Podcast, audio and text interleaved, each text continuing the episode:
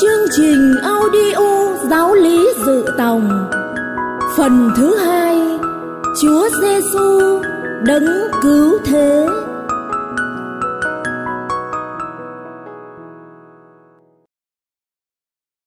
Bài 13 Tôn thờ Thiên Chúa.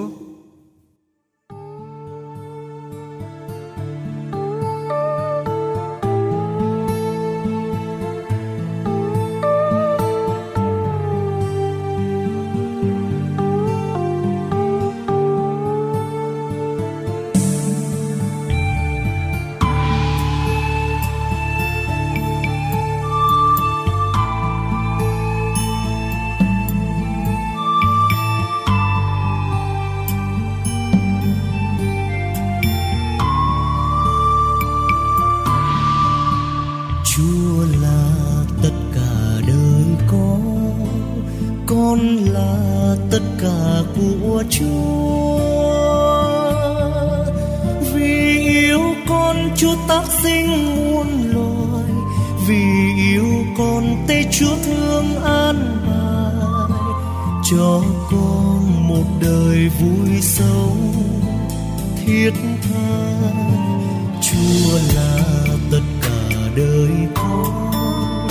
Con là tất cả của chúa.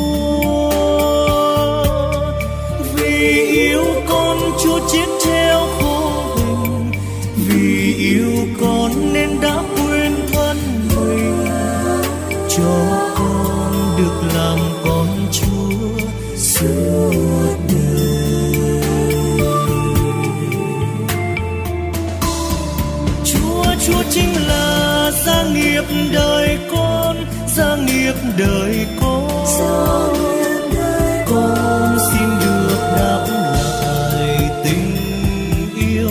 Xin được đáp lại đáp lại tình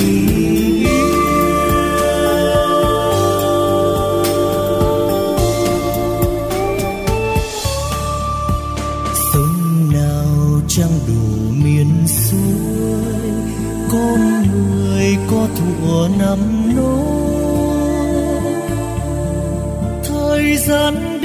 chiếc lá bay qua rồi đời vương vương như áng mây bên trời. Tim con bồi hồi sao xuyên mãi thôi. Sao xuyên ân tình chúa đủ chẳng với con nào thâu lòng trời cao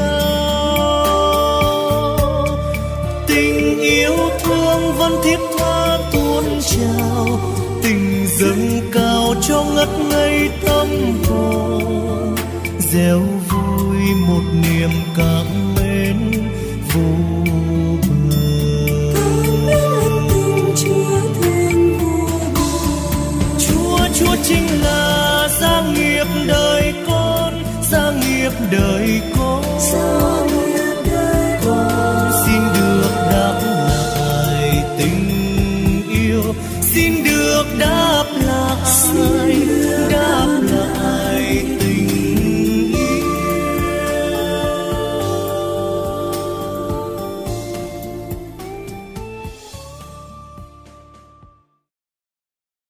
Kính chào quý học viên chương trình audio giáo lý dự tòng. Trong bài số 12 vừa qua, chúng ta đã được nghe Chúa Giêsu dạy về mầu nhiệm Chúa Ba Ngôi. Ngài đã nói về Chúa Cha, về chính bản thân Ngài và về Chúa Thánh Thần. Ngài cũng cho chúng ta thấy sự tương quan mật thiết giữa ba ngôi Thiên Chúa như một gia đình, một cộng đoàn Đồng thời chúng ta cũng nhận ra mầu nhiệm ba ngôi liên hệ và đụng chạm đến đời sống chúng ta như thế nào. Thật vậy, Chúa ba ngôi là nền tảng, suối nguồn và ánh sáng chiếu soi toàn bộ đời sống người công giáo. Chính vì thế mầu nhiệm Chúa ba ngôi được ghi dấu rất đậm nét trong đời sống họ từ khi lãnh nhận bí tích rửa tội cho đến khi lìa đời. Khi lãnh nhận bí tích rửa tội, người dự tòng được linh mục đổ nước lên đầu và nói: Cha rửa con nhân danh Cha và Con và Thánh Thần. Điều này cho thấy người dự tòng gia nhập vào hội thánh không nhân danh một nhân vật, một tổ chức hay một đảng phái chính trị nào đó, mà nhân danh Thiên Chúa duy nhất, Cha, Con, Thánh Thần. Kể từ đó người Kitô hữu sống hoàn toàn theo Chúa Ba Ngôi, theo giáo lý Ngài dạy thông qua sự hướng dẫn của hội thánh. Khi lập gia đình cũng vậy, người chồng xỏ nhẫn vào tay vợ và nói: "Em hãy nhận chiếc nhẫn này để làm bằng chứng tình yêu và lòng trung thành của anh nhân danh Cha và Con và Thánh Thần." Và người vợ cũng làm tương tự như vậy đối với chồng mình. Điều này cho thấy nền tảng hôn nhân của người công giáo không là tiền bạc, vật chất hay những thứ chóng qua, nhưng là tình yêu thiên chúa ba ngôi. Nói cách khác, hôn nhân công giáo được xây dựng trên nền tảng mầu nhiệm ba ngôi.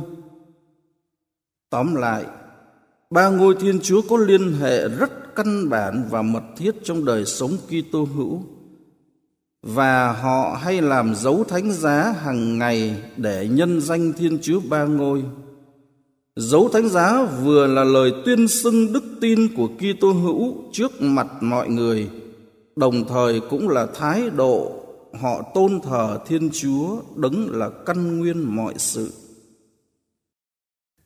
Ở trên là tóm tắt nội dung bài giáo lý số 12 chúng ta đã nghe.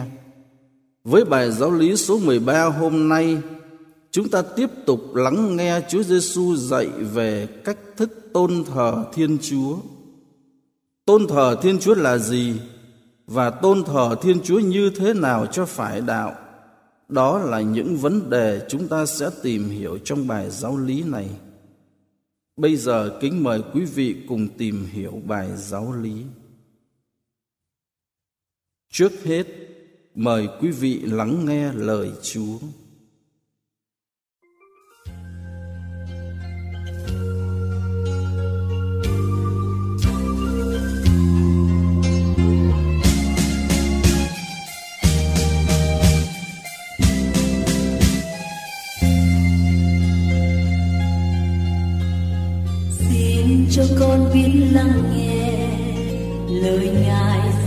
Trong đêm tối.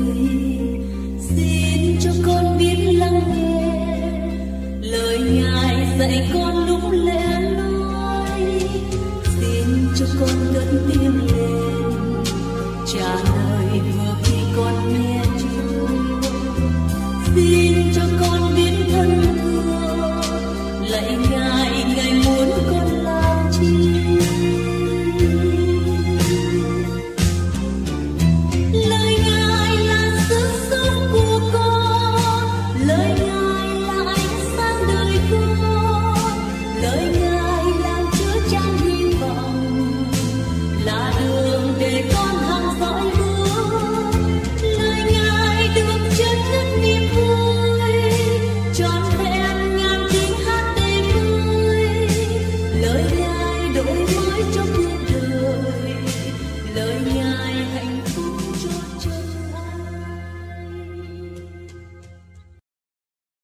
Lời Chúa trong sách đệ nhị luật. Nghe đây hỡi Israel Đức Chúa Thiên Chúa chúng ta là Đức Chúa duy nhất. Hãy yêu mến Đức Chúa Thiên Chúa của anh em Hết lòng, hết dạ, hết sức anh em.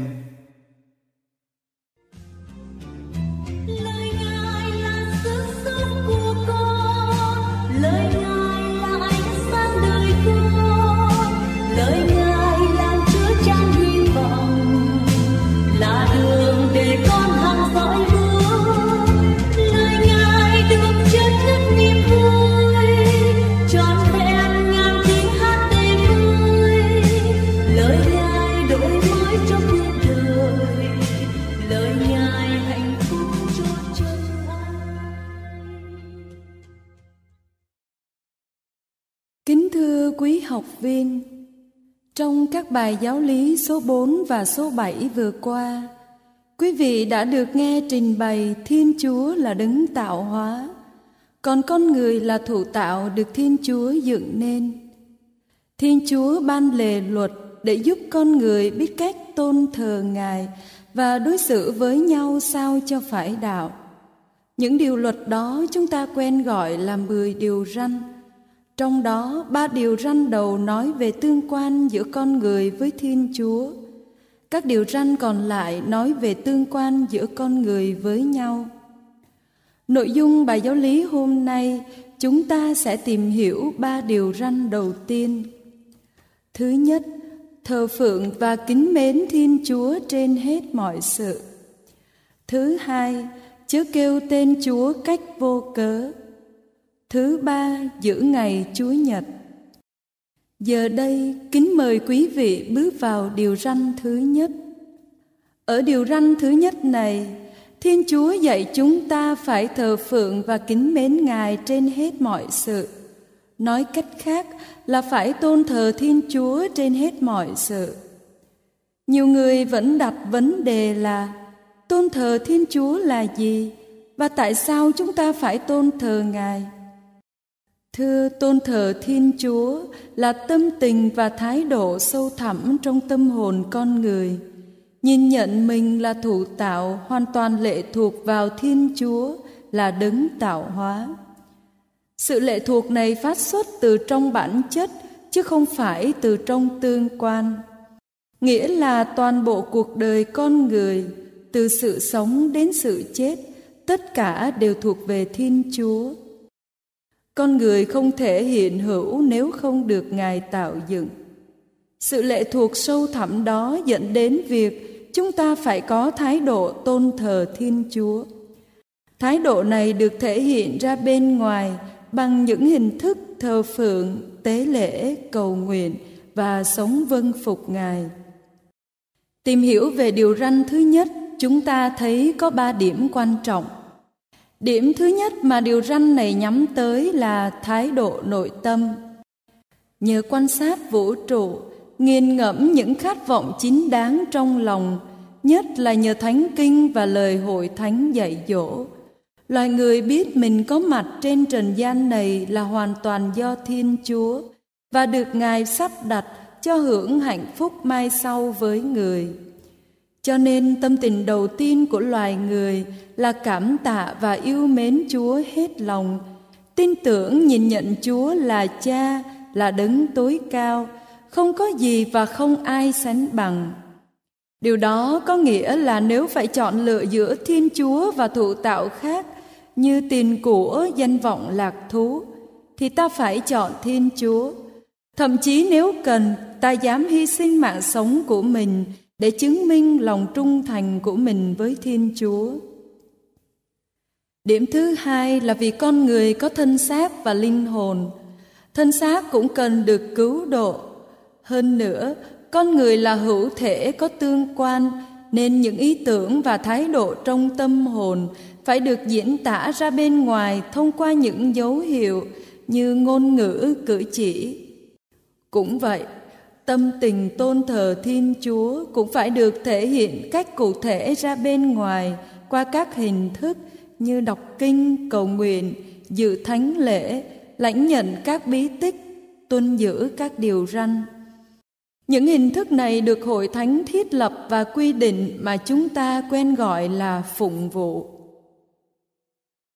Điểm thứ ba, chúng ta cần nhận ra và tránh các tội ngược lại với điều răn thứ nhất.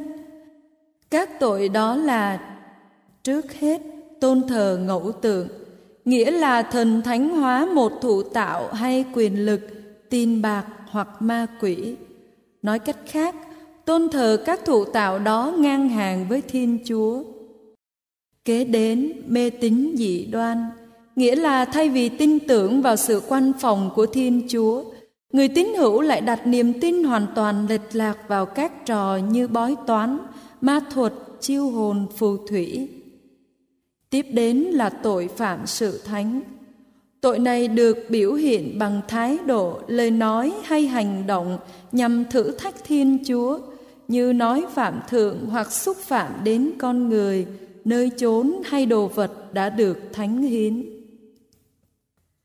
kính thưa quý học viên chúng ta vừa tìm hiểu điều răn thứ nhất, thờ phượng một Thiên Chúa và kính mến người trên hết mọi sự. Giờ đây mời quý vị bước sang điều răn thứ hai, chớ kêu tên Thiên Chúa vô cớ.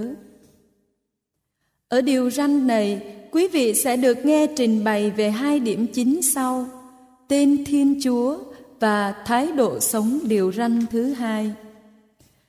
Trước hết, như chúng ta biết, người Việt Nam vẫn có thói quen kiêng nể tên ông bà cha mẹ và các bậc vị vọng.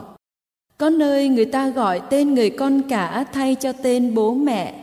Dân Israel cũng tương tự như thế. Họ tránh kêu tên Chúa bởi vì theo họ tên ai chính là người đó. Thật vậy, giáo lý hội thánh dạy rằng khi mặc khải danh thánh cho con người thì Thiên Chúa mặc khải chính bản thân thánh thiện siêu việt của Ngài. Danh Thiên Chúa là thánh như chính Ngài là đấng thánh.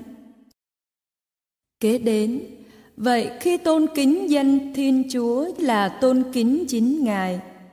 Khi tôn kính Thiên Chúa thì ta phải sống cho xứng danh là con Thiên Chúa và không làm ô danh Ngài, không lấy danh Ngài dùng vào những việc không chính đáng. Ví dụ như không lấy bất kỳ danh xưng nào của Thiên Chúa để đùa cợt, phỉ báng hay sử dụng trong những câu chuyện thường ngày. Ta cũng không lấy danh Thiên Chúa để thề thốt, trừ những trường hợp rất hệ trọng mà hội thánh cho phép. Hơn nữa khi kính trọng danh Thiên Chúa chính là lúc chúng ta làm chứng cho Ngài và làm cho danh ấy được lan tỏa khắp mọi nơi như trong kinh lạy cha vẫn thường đọc. Chúng con nguyện danh cha cả sáng. Thật vậy, danh Thiên Chúa rất vĩ đại như lời Kinh Thánh sau đây đã nói. Nghe danh Chúa Giêsu cả trên trời dưới đất và trong cõi âm ti, muôn vật phải bái quỳ và mở miệng tuyên xưng Đức Giêsu Kitô là Chúa. Kính thưa quý vị, chúng ta vừa tìm hiểu qua điều răn thứ nhất, thờ phượng một Đức Chúa Trời và kính mến người trên hết mọi sự. Và điều răn thứ hai, chớ kêu tên Đức Chúa Trời vô cớ. Bây giờ mời quý vị bước sang điều răn thứ ba, giữ ngày Chúa Nhật. Điều răn thứ ba dạy ta giữ ngày Chúa Nhật hay thánh hóa ngày Chúa Nhật. Ngày Chúa Nhật nghĩa là gì và phải giữ ngày Chúa Nhật như thế nào? Chúng tôi xin trình bày vài điểm chính như sau. Trước hết, đối với người Do Thái, ngày thứ bảy trong tuần được gọi là ngày sa bát, ngày lễ nghỉ. Họ dành ngày đó dâng hiến cho Thiên Chúa để tưởng nhớ biến cố vượt qua mà chúng ta đã được nghe trong bài số 6 vừa qua. Nói cách khác, ngày sa bát được chọn như là dấu chỉ của giao ước giữa dân với Thiên Chúa. Ngày sa bát không chỉ là dân ca tụng Thiên Chúa mà cũng là ngày họ được nghỉ ngơi theo mẫu gương của Thiên Chúa như lời Kinh Thánh đã chép. Trong sáu ngày, Thiên Chúa đã dựng nên trời đất, nhưng ngày thứ bảy người đã ngưng các việc và nghỉ ngơi. Ngày mà chúng ta gọi là Chúa Nhật không phải là sa bát của người Do Thái, mà là ngày thứ nhất trong tuần. Chính Chúa Giêsu đã sống lại vào ngày đó, cho nên ngày đó trở thành ngày quan trọng nhất trong các ngày. Ngày đem lại ơn cứu độ cho toàn dân, ngày mở đầu cuộc sáng tạo mới. Như vậy, ngày Chúa Nhật tách biệt khỏi ngày sa bát. Nó không những thay thế nhưng còn hoàn tất ý nghĩa của ngày đó, đồng thời loan báo một sự nghỉ ngơi muôn đời nơi Thiên Chúa. Kế đến, chúng ta giữ ngày Chúa Nhật bằng cách tham dự thánh lễ và kiêng việc xác, tức là nghỉ ngơi trong ngày ấy. Thật vậy, trong các hoạt động loài người có thể dâng lên Thiên Chúa thì thánh lễ là hoạt động cao cả nhất. Trong một tuần, thánh lễ Chúa Nhật có giá trị đặc biệt, vừa kỷ niệm việc Chúa sống lại, vừa là thánh lễ của cộng đoàn. Ngày ấy, cả cộng đoàn giáo xứ tụ họp nhau trong nhà thờ để thờ phượng Thiên Chúa. Ai tham dự thánh lễ Chúa Nhật là đã chu toàn nghĩa vụ cao cả nhất trong tuần để tôn vinh Thiên Chúa. người ấy cũng được tràn đầy ân sủng và niềm vui chan hòa. Bỏ thánh lễ Chúa Nhật khi không có lý do chính đáng là lỗi bổn phận quan trọng đối với Thiên Chúa. Kiêng việc sát ngày Chúa Nhật và các ngày lễ buộc là tránh lao động, tránh tham gia những sinh hoạt ngăn trở việc thờ phượng Thiên Chúa và thực hành các việc bác ái. Kiêng việc sát cũng còn mang nhiều ý nghĩa khác như tuân giữ luật truyền của Thiên Chúa về ngày lễ nghỉ, để mừng kỷ niệm việc Chúa Giêsu sống lại vào ngày đầu tuần, để hướng tới thời gian cuối cùng khi mọi sự hoàn tất, để có thời gian rộng rãi hơn mà chu toàn nghĩa vụ thờ phượng Chúa và làm việc bác ái. Và ngày nghỉ Chúa Nhật còn có cái lợi thế là để bồi dưỡng sức khỏe bị tiêu hao suốt tuần lễ vì lao động. Tuy nhiên, khi có lý do chính đáng, chúng ta có thể được hội thánh miễn chuẩn, chỉ trừ ba lễ trọng là lễ Giáng sinh, lễ phục sinh và lễ Chúa Thánh Thần hiện xuống. Nhưng phải coi chừng để tránh bị lạm dụng nếu không sẽ mất ý nghĩa của ngày được thánh hiến cho Thiên Chúa. Kính thưa quý học viên, với phần trình bày ở trên, chúng ta có thể tóm lại vài điểm chính sau. Trước hết, con người phải có bổn phận đối với Thiên Chúa là thờ phượng và kính mến Ngài trên hết mọi sự. Thứ đến, không sử dụng danh Ngài vào những việc không chính đáng. Và sau cùng, chúng ta dành ngày Chúa Nhật để thờ phượng Thiên Chúa – đồng thời chia sẻ tình bác ái với mọi người. Những điểm tóm tắt này kết thúc bài giáo lý của chúng ta ở đây. Bây giờ, kính mời quý vị cùng lắng động tâm hồn qua giây phút cầu nguyện.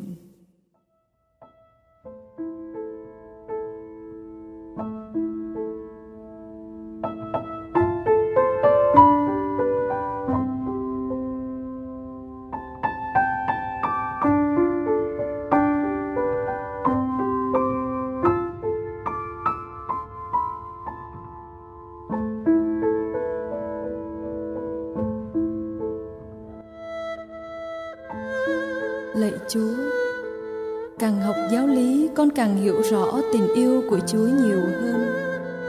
Trước đây, con không hiểu lý do tại sao người công giáo cứ phải vất vả đi lễ hàng ngày và buộc phải đi lễ ngày Chủ nhật. Bây giờ thì con hiểu ra rồi. Họ đi vì yêu mến Chúa chứ không phải vì miễn cưỡng. Họ đi để thờ phượng Chúa, vì Chúa chính là gia nghiệp của đời họ xin giúp con tấm lòng yêu mến Chúa nồng nàn, để con cũng biết chọn Chúa làm gia nghiệp đời con và sống gắn bó với Chúa luôn mãi.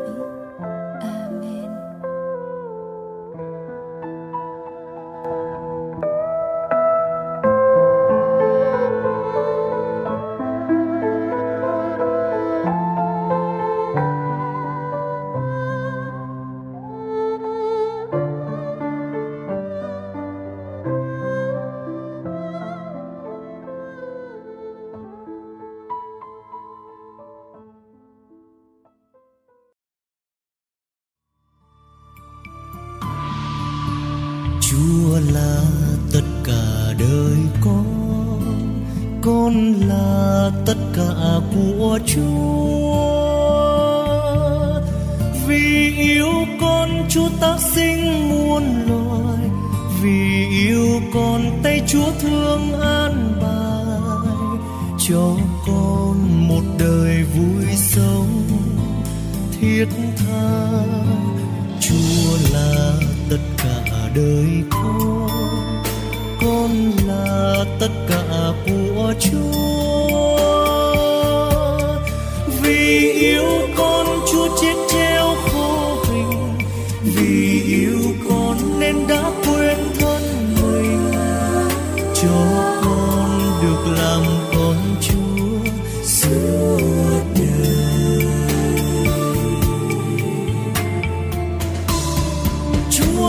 Chúa Chúa